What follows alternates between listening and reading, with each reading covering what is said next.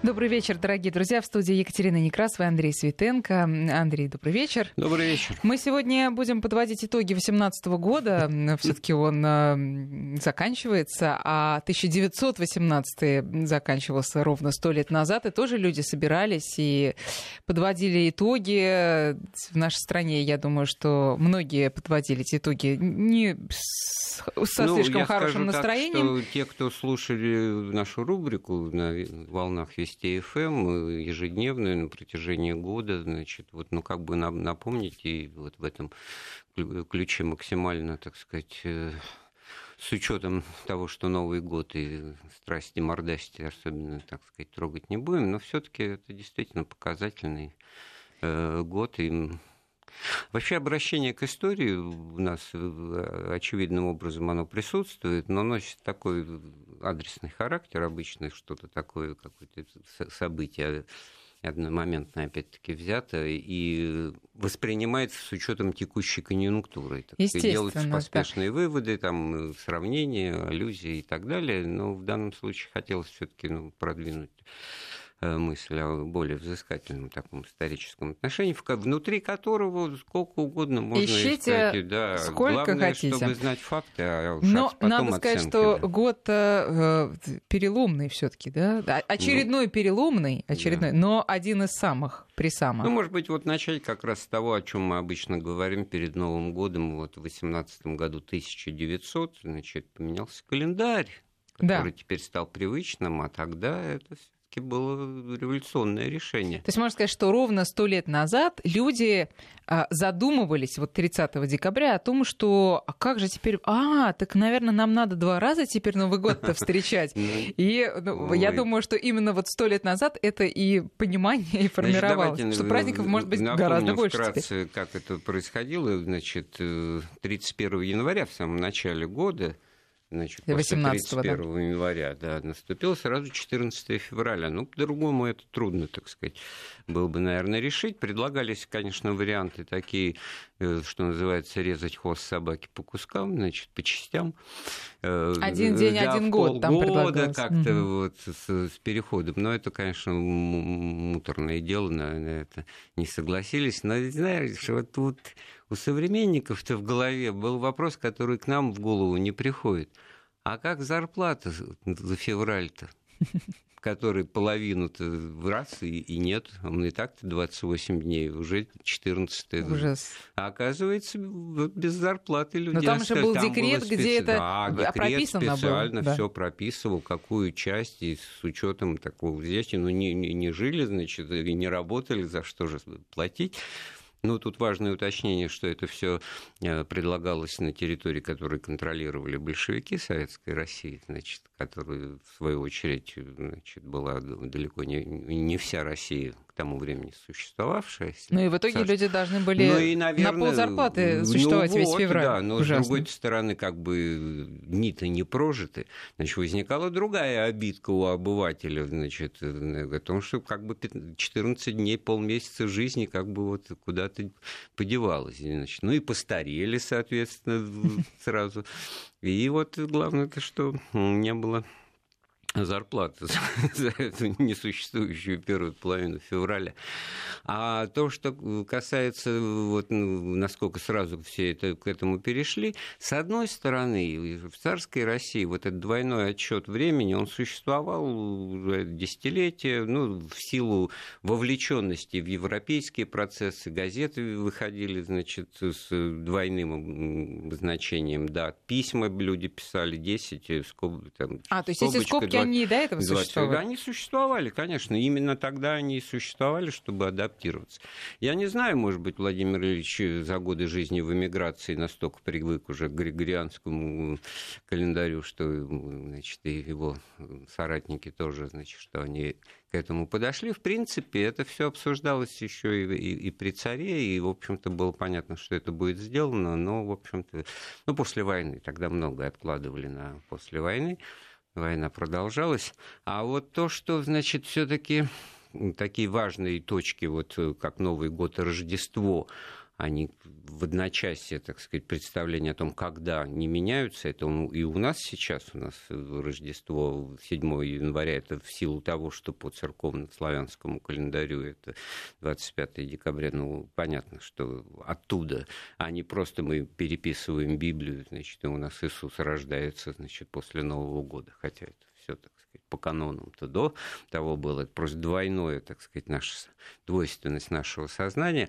А в первый вот Новый год э, это было настолько очевидно, что вот злую шутку сыграла самим Владимиром Ильичем. Я сейчас могу рассказать вкратце эту историю. 6 э, января 2019 года, ну, то есть вот то, что у нас сто лет будет через неделю, э, в Сочельник, это было 6 января, около 17 часов дня, неподалеку от Сокольнического районного совета, на Сокольническом шоссе, это сейчас вот Улья Русаковская, Стромынка, было совершено нападение на машину Ленина. Это известная вещь, не то, что это там какие-то, так сказать, досужие домыслы. Ленин сам об этом эпизоде потом упомянул в одной из своих работ «Детской болезни левизны», э, доказывая, что вот вождю и руководителю негоже рисковать своей жизнью, если он попадает в такую чрезвычайную ситуацию. Машина была остановлена, значит, какими-то бандитами, потом выяснилось, что это Яшка Кошелек знаменитый, значит, э, такой э, бандит, его ловили потом весь девятнадцатый год не могли никак поймать. Ну, не политический, а просто... Не уголовщина чистой воды, значит, бандиты. Им нужна была машина, чтобы ограбить э, магазин в центре города. И, вот, и пальцем в небо они и попали, да. Они попали в такое, да, в такое небо. Тут ведь тоже очень много нюансов интересных для того, чтобы понять. Значит, во-первых, Ленин, строго говоря, ехал без охраны. Там был водитель знаменитый, этот Гиль, был охранник, и была Мария Ильинична. Значит, и вот он четвертый председатель. Кто такие? Значит, я председатель Совета народных комиссаров товарищ Ленин. И удостоверение. А тот не понял в темноте. Ну и что, что ты Левин, говорит он. А я хозяин города ночью. Яшка кошелек, значит, давайте из машины. Хорошо, значит, да, отняли оружие, там у Ленина с собой был. Вроде Браунинг Мария Ильинична вспоминала. Вот. И а Почему я говорю, что злую шутку смена календаря сыграла? Они же вот как раз в этот Сокольнический э, райисполком-то начали стучаться, а там все закрыто. С какой стати 5 часов вечера все закрыто в, было в нормальный это день? А потому что там дежурный не пускает их и говорит, все начальство дома выходной празднует, Рождество встречает. Так Рождество-то, оказывается, встречают-то по старому да. стилю 6 января. И получается, что, ну, значит, уже не сработала, во-первых, антиклерикальная вся эта политика, если на орган советской власти весь на дому по случаю Рождества тоже очень показательно. Ну, а э, как тебе кажется, сразу люди стали вот эти двойные праздники праздновать так ну, повсеместно. Вот, вот, вот пример. Ну, это пример, да. Но насколько год, это было распространено? Ну, там да, дальше-то какие-то вещи пошли совершенно серьезные с тем, что, ну, как бы и Новый год, не Новый год, и буржуазный праздник его, значит, да. 20-30-е годы, но в частном порядке, значит, там с угрозой того, что тебя настучат, ну, как-то праздник публичных мероприятий, значит, не было.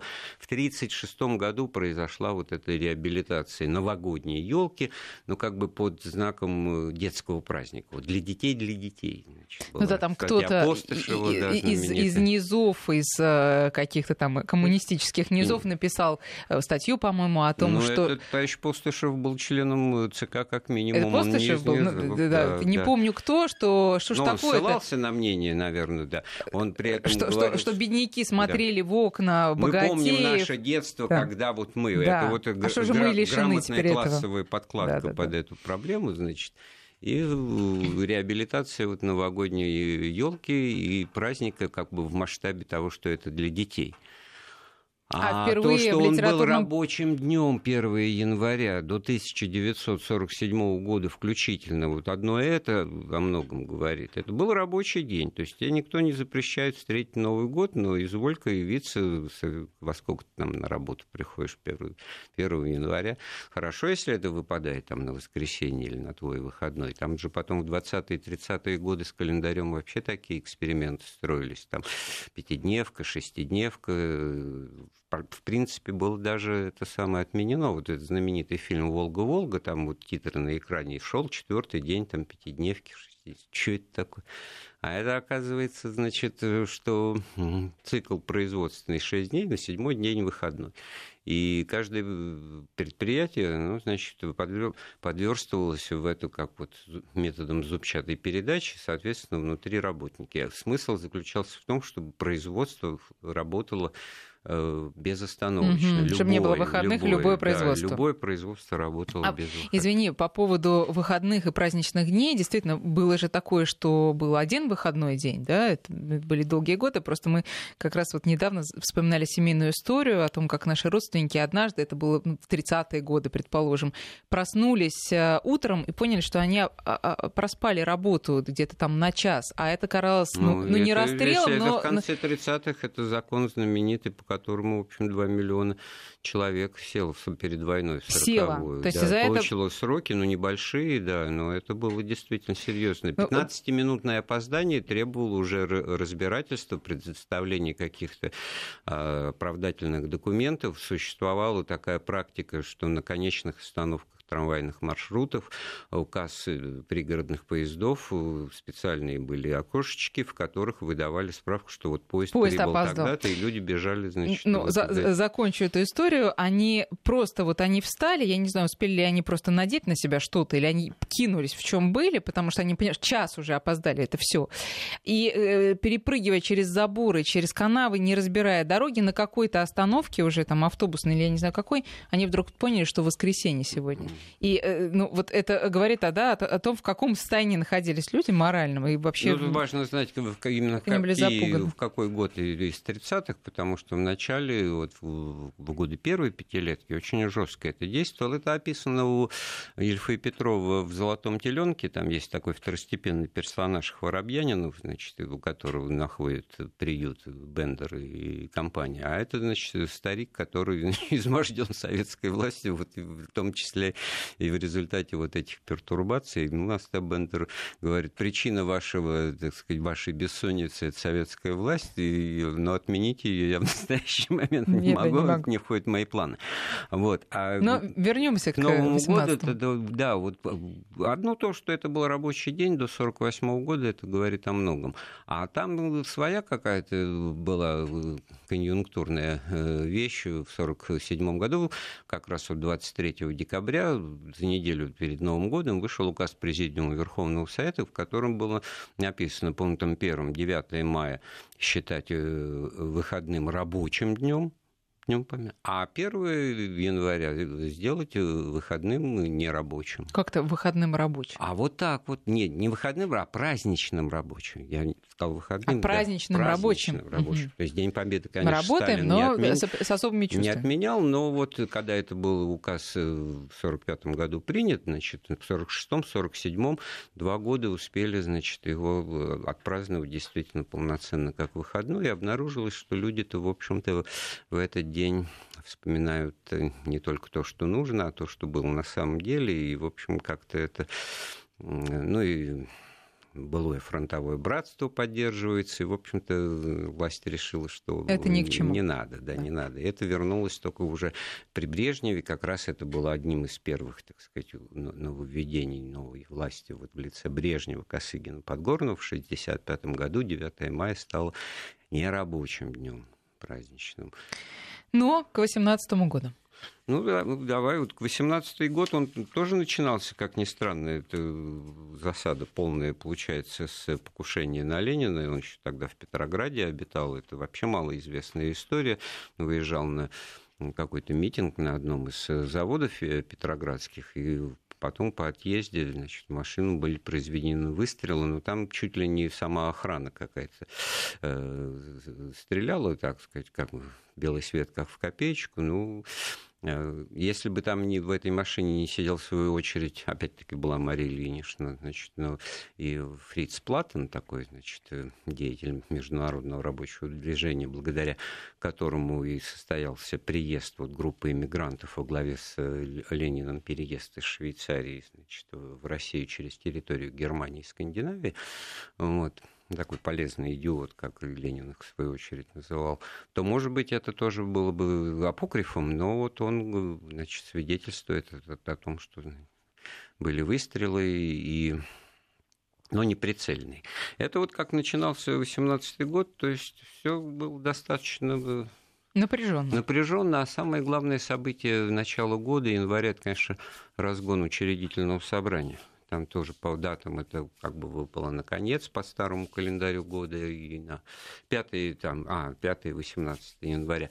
Вот тоже десятилетиями это все подавалось так, ну, какие-то люди непонятные собрались, пришел матрос Железняк, караул устал, значит, и все, спасибо, до свидания.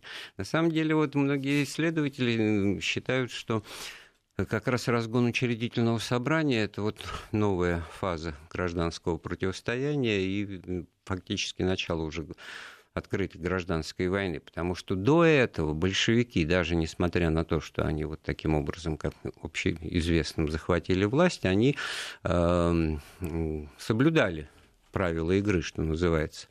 Вот я просто напомню, что 31 октября 17 года, уже после 25 октября по старому стилю, и Ленин подписал декрет, подтверждающий э, проведение выборов учредительное собрание, как это было значит, сделано временным правительством, что преемственность никакие не узурпаторы, и это вот тоже потом как бы совершенно не обсуждалось.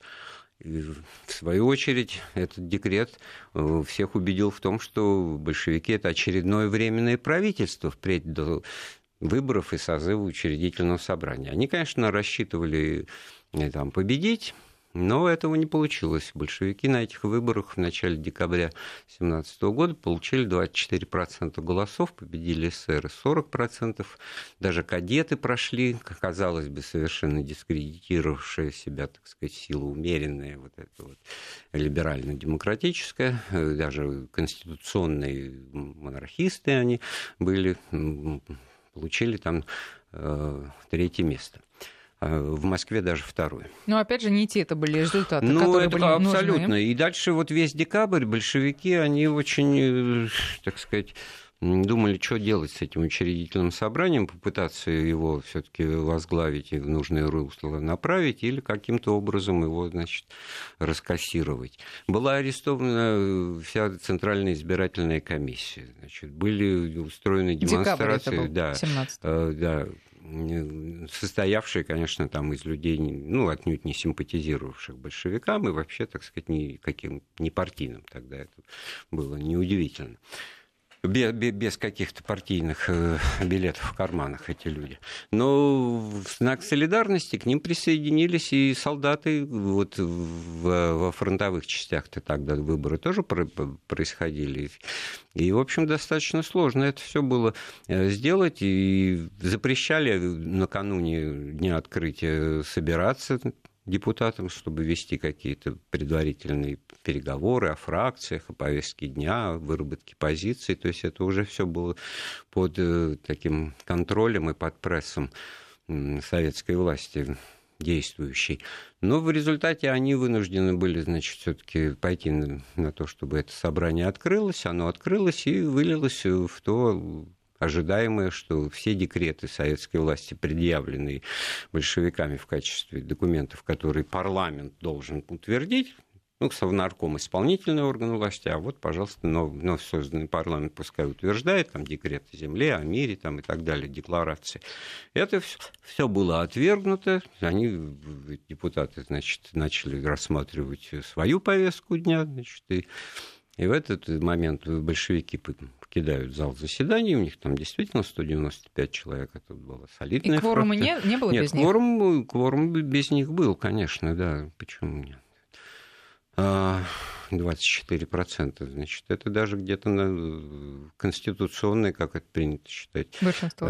Большинство имело место. Другое дело, что ну, в силу того, что война, разруха, там, кризис на транспорте, не, не все выбранные депутаты собрались в Петроград, но собрались все-таки в количестве 700 человек. Там вообще интересные результаты выборов. В, на третьем месте были народные социалисты украинские, там прошли Дашнак Цутюн и прочие партии вот, национальные, которые э, потом в, во вновь образованных государствах. Кстати, 1918 год – это вот парад суверенитетов пресловутый, вот впервые, когда на окраинах царской России были провозглашены, ну, по терминологии советской, там, национально-буржуазные государства, государства, правительства или национально-демократический. И показатель, что э, до конца 2017 года сохранялась и доминировала идея сохранения единой страны, только преобразования ее в федерацию. Российская Федерация, вот образ, понимание ее образца столетней давности, это бывшая царская Россия, э, становящаяся парламентской республикой и включающая в себя в качестве составных частей, то бишь э, республик, вот э, то, что потом Украина, Азербайджан и так далее, и так далее. И все вот эти вот страны, которые появились на карте мира в, как результат раскола и крушения империи. То есть нельзя думать, что это, так сказать, был процесс такой, вот все взяли и разбежались.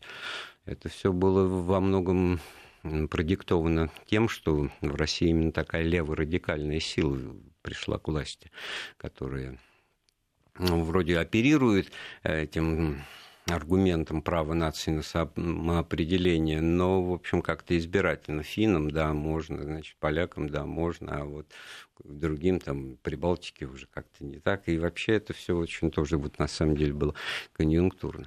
Но эту тему, э, во что она выливается? Все вскоре возникшие антисоветские правительства, вот этот Камуч, э, знаменитый Самарская учредиловка, как ее пренебрежительно называли, потом переместившаяся в Уфу, потом в Омск, э, правительство там на Дальнем Востоке, в Архангельске, в других э, местах России в 18 как раз году их даже не имеет смысла все так сказать, четко перечислять, но они э, опирались на свою легитимность потому, э, в том смысле, что были представлены как раз депутатами учредительного собрания, угу. которые, так сказать, вот были последними легитимно избранными, в отличие от тех же большевиков, которые взяли власть силой. Сейчас сделаем перерыв на новости, а потом возвращаемся к разговору. Дорогие друзья, можете прислать Андрею Светенко свои вопросы в виде смс на номер 5533 и наш WhatsApp и Viber 8903 170 6363. Вопросы истории с Андреем Светенко. 20 часов и 33 минуты московское время. Мы продолжаем вместе с Андреем Светенко подводить итоги 18 ну, 1918 года. И, ну, понятно, что э, в верхах все бурлило, кипело и шла э, страшная да, борьба за новую власть э, тех, кто ее выдумал.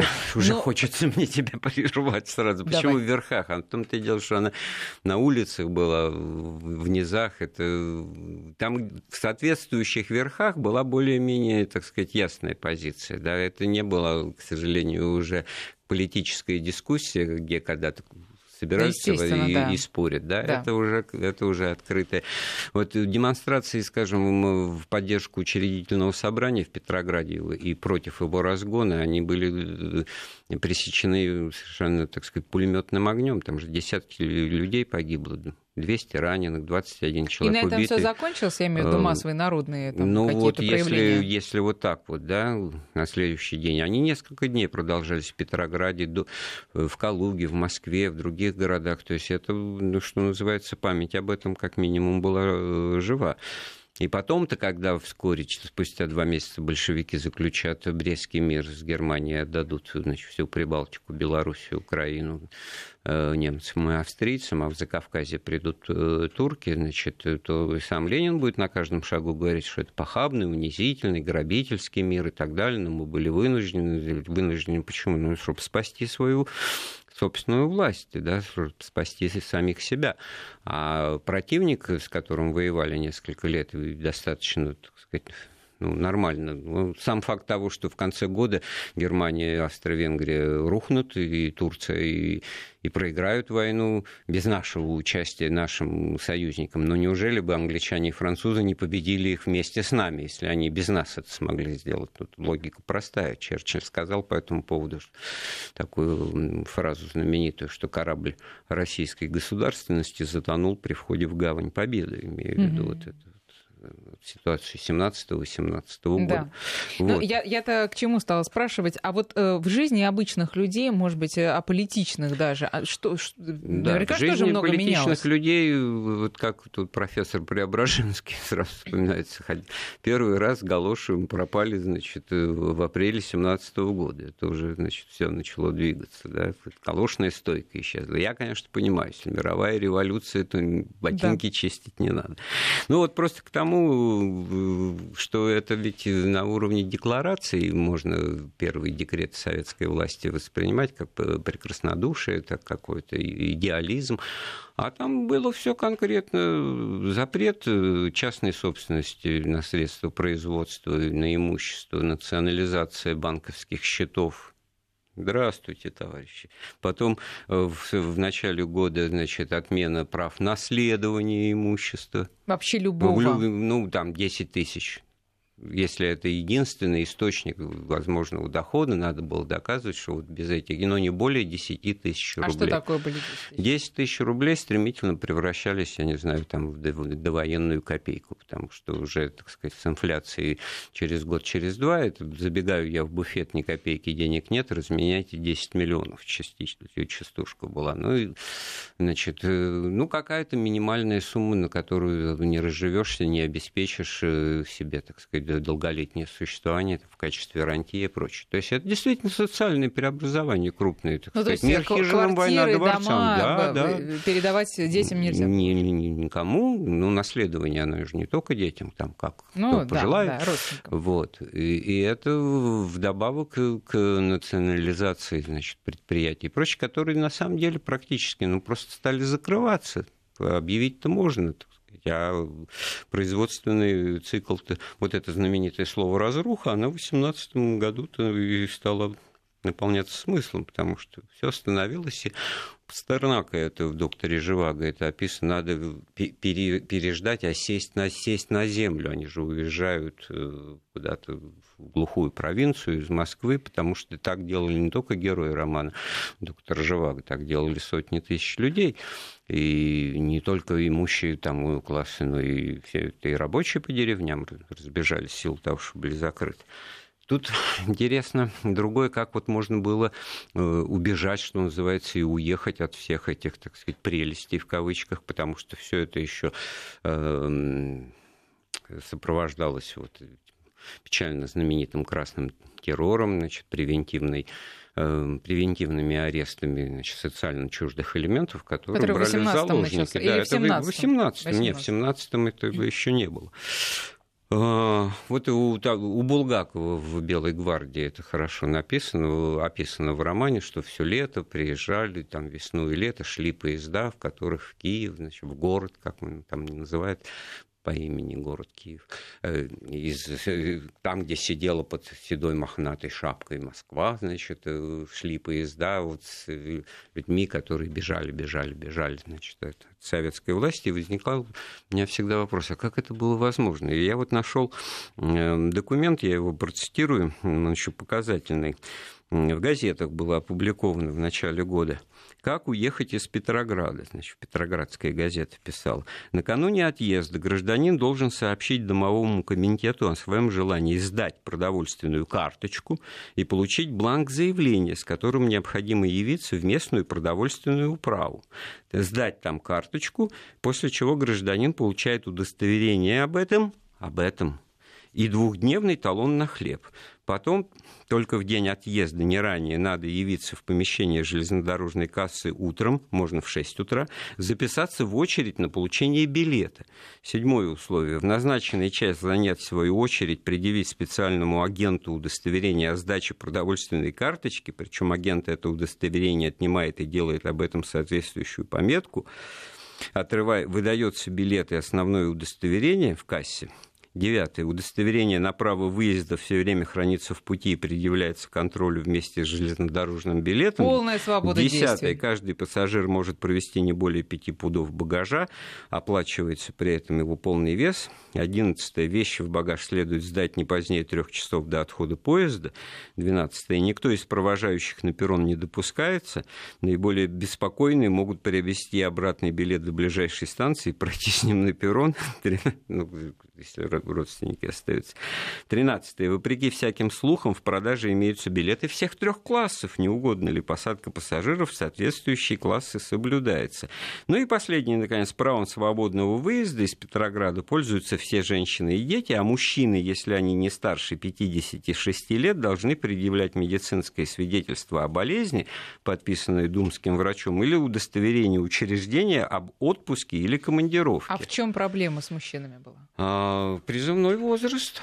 Мужчина призывного возраста до 56 лет. И это уже после Куда Брестского едет? мира? Едет человек, ну а возвращаемся к Булгакову, приезжают, э, человек, э, переодетый офицер, ж- там желвака, желваки у него бродят, гуляет с жуба- зубами скрежещет, как я сейчас пытаюсь изобразить, значит, готов бороться с советской властью. Ну вот проще бы не выпускать, да, проще бы арестовать, но тогда вот и так обстановка э, какая-то террора в воздухе повисла. Ну, то есть мужчина, любой, причем мужчина, да. до 56 лет, он, э, он должен сидеть на месте. Конечно, э, и э, это еще при условии, Но что вот он Петроград пре- или это представляет, это но это? Петроград, на примере Петрограда, где конкретная, так сказать, вот реализация этой, этой возможности выглядела таким образом, из других городов, из Москвы то же самое, но со своими ну, Ну, это крупные города все-таки. ну и из других тоже все, что под контролем советской власти, советской России. Тут да удивительно другое, что я не знаю, с опытом жизни в Советском Союзе, как вообще можно уехать в заявительном порядке, даже пройти вот все эти мыторства, там 14 позиций каких-то, это сдать, то получить, тут отстоять, тут выслушать, прочее, но все-таки это какой-то э, путь, вот ты его прошел и все, сел в поезд и уехал в Киев, где д- другая страна, где тоже, в общем, кутерьма, как это слово, кстати, булгаковское из его романа, была бы кутерьма, а люди найдутся, то директория, то Петлюра, то Скоропадский, то еще батька Махно, там, и, в общем, все очень тоже весело, но там немцы стоят до ноября 18 года, это вот условие того, что... И вот объяснение это как раз это вот результат того же самого Брестского мира, потому что оккупированные немцами территория, немцы, получаются союзники, это единственное государство, которое признает советскую власть, советскую Россию на момент 18 года, присылает своего посла Мирбаха. А когда они признали именно? После, А, после мира Ну, вот, или до ну, еще? Нет, вот когда был заключен мир, да, вот Мгм. как результат, да. Вот. И э, в силу этого, значит, у немцев был прямой расчет, это понятно. Они сбылась эта м- мечта Мольтке старшего, младшего, Бисмаргов и прочего предотвратить войну на два фронта. Вот они, значит, на Востоке они зафиксировали прибыль, что называется, а- обратили все усилия на Западный фронт, и весь 18-й год пытались значит, взять Париж, там, в общем, тоже интересные детали какой-то был совершенно жуткий обстрел Парижа дальнобойными орудиями, наступление, но так этого их сделать не удалось, а потом, это уже ближе к концу года разговор, а вдруг она, эта Первая мировая война, как-то быстро и неожиданно закончилась. Буквально бац, и все в Компьенском лесу. Недавно мы, значит, в ноябре эту тему столетия. А как так? Вот ни одного вражеского солдата на территории Германии не было. Значит, линия фронта проходила там по, э, в Бельгии, во Франции. Ну, то есть необъяснимо это все, конечно, вот потом нацисты будут объяснять там, внутренним социал там предательством и прочее. Но там просто те же процессы начались, что и в России социальная революция, ну, коммунисты тамошние, социал-демократы, свержение кайзера, ну, калька просто событий России 17 года, февраля, отречение кайзера от престола. Это же песня, получается. Там все то же самое, только если к Николаю Александровичу все-таки Шульгин там и думские депутаты приехали в этот вагон, привезли какой-то текст, который он подписал, и то есть конспирологические версии, что он там, может, и не подписывал. Но я понимаю чувство монархистов, которые значит, не хотят этому верить, тоже не хочется, но, но хотя бы это все вот так описывается. А тут заочно за кайзера премьер-министр Макс Баденский значит, в Берлине объявляет о низложении императора, его отречении от престола, а сам император находится в ставке немецкого генштаба, который в бельгийском городе с запоминающимся названием СПА находится и узнает об этом значит, по радио, по телефону. И потом его еще уламывали три недели, пока он там 28 ноября не согласился соответствующую закорючку поставить. Но он так в Германию и не вернулся, он остался в Голландии и до 41 года там, значит, в эмиграции прожил. А потом умер. Да, он просто умер. Ну, но... а тогда тут впору и про Николая II сказать, для которого Ну да, 18 год, конечно, это самое трагическое, пожалуй, событие, это убийство царской семьи середины июля 2018 э, года. Это Екатеринбург, это знаменитый Ипатьевский дом. Я ну, не буду пересказывать это, в общем-то, достаточно все хорошо. Я Знаешь, только мне... да. одну детальку сообщу, что э, в советской прессе... Вот, именно э, как это посвящалось, я хотела спросить. А, ну хорошо, я просто угадал твой да. вопрос а, упоминалось о казни, о расстреле царя по постановлению Уралсовета. Ну, тоже какая-то скорее политическая декларация, внесудебности этого решения была совершенно очевидна. Про семью, и тем более про окружение, там, вплоть до поваренка, который совершенно никуда, доктор Боткин там и прочее, ничего не упоминалось. То есть вот как бы вот э, царь, ну и соответствующая, значит, э, лексика о том, что вот кровопиец, там Николай Кровавый э, был понес заслуженную кару от победившего пролетариата, оружия, чтобы он не стал знаменем там борьбы с советской властью и так далее, это не скрывалось. А потом пошли какие-то мутные, непонятные сообщения, что э, вот э, испанское телеграфное агентство сообщает, что по слухам в Барселону прибыла значит, бывшая императрица Александра Федоровна с одной из дочерей, там, значит, ну как бы за что купили, за то и продаем. А зачем это было? А затем, чтобы, так сказать, ну мало ли, а кто-то может быть только эту газету прочтет, а кто-то вот э, захочет думать, что и, ну вот они остальные как бы, так сказать, и уцелели уехали, уехали, и ничего страшного. Вот.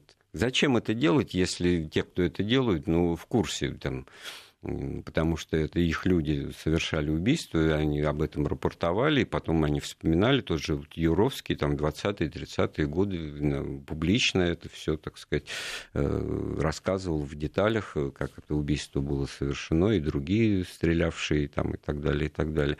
И тем более, значит, мир-то знал уже это по следствию, которое белые проводили, взяв Екатеринбург э, вскоре после этих кошмарных событий, ну, знаменитая следователь Соколов, в общем-то, все детали реконструировал этого зверства. Единственное, что им не удалось найти сами тела. Он близко к этому подошел, в принципе, в тех же местах искали, но потом опять э, красные там большевики выбили. А, а вот это событие на белом движении как сказалось?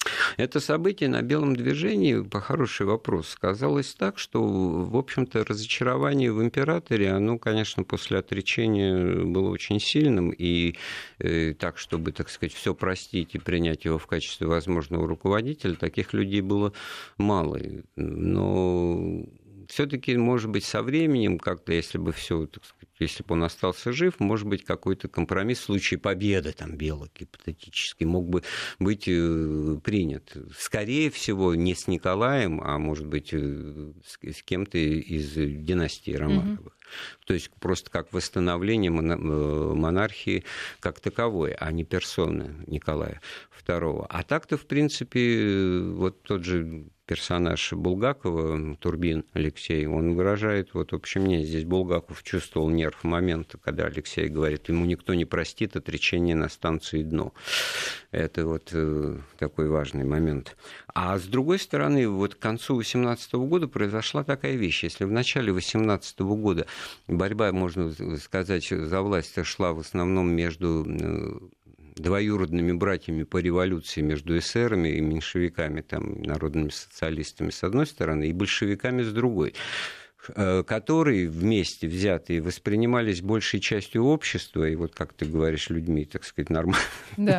обывателями, как, в общем-то, одного поля ягоды. В общем, какая-то там разница. Одна клубничка розовая, другая красная, значит. Вот, и как бы, да, да. И это, в общем-то, справедливая мысль. Они все на себя называли революционными партиями. Вот они там, значит, э, апеллировали своими козырями, эсеры, меньшевики, по легитимностью своего присутствия там и в советах, и в учредительном собрании. И первые антисоветские правительства, они как раз вот возглавлялись, они имели эту партийную, так сказать, э, подкладку очень четкую, значит, из э, ну, таких правых социалистов, да, из эсеров и меньшевиков. А к концу года повсеместно происходит переформатирование белого движения, к власти приходят уже профессионалы военные, Колчак, Деникин, Юденич, которые не политики, которые первым делом говорят, что они никаким партиям не принадлежат и ничего в политике не понимают, это дело грязное, и какое будет устройство России, они не предрешать не собираются.